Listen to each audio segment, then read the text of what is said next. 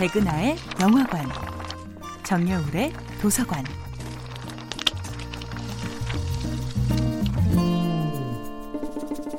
안녕하세요. 여러분과 아름답고 풍요로운 책 이야기를 나누고 있는 작가 정여울입니다. 이번 주에 만나보고 있는 작품은 헨리 데이비드 소로의 월든입니다. 근심 걱정에 빠져 지내느라 자신의 꿈조차 잊고 사는 현대인에게 소로는 이렇게 말합니다. 새벽이 되기 전에 근심에서 깨어나서 모험을 찾아 떠나라. 그대의 천성에 따라 야성적으로 자라라. 밥벌이를 그대의 직업으로 삼지 말고 도락으로 삼으라.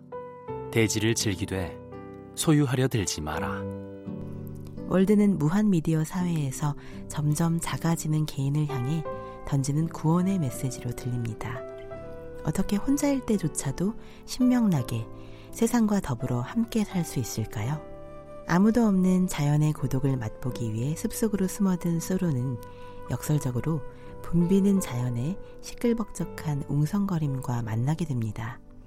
소로는 라디오를 끄고 나서야 자연이라는 위대한 벗이 연주하는 숲속의 아름다운 교향악을 듣게 됩니다.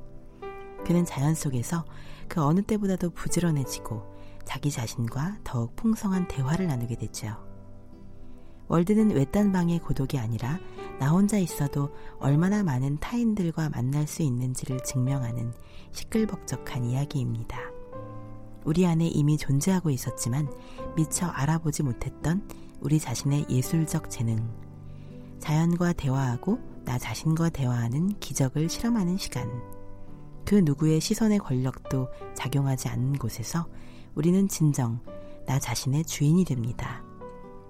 소로는 월드노스의 갈대 사이에서 속삭이는 바람 소리를 듣는 것만으로도 행복했다고 합니다. 사람들은 도대체 무슨 속셈으로 월든호수로 떠나냐고 물었습니다. 소로는 월든호수에서 계절의 변화를 바라보는 것만으로도 할 일은 넘쳐난다고 생각했습니다. 자연을 관찰하고 자연과 함께하는 삶 속에서 소로는 지극한 내면의 희열을 느꼈던 것입니다. 도시인에게는 지극히 단조로워 보이는 자연 속에서 지상의 모든 아름다움을 발견하는 마음의 눈. 그것이 소로의 지혜였지요. 삶이 아닌 것은 살지 않으려는 의지. 진정한 나 자신과 만나려는 모든 실험을 포기하지 않는 용기. 그것이 소로가 제게 준 선물이었으며 제 마음의 월든에서 여전히 타오르고 있는 영혼의 횃불입니다. 정여울의 도서관이었습니다.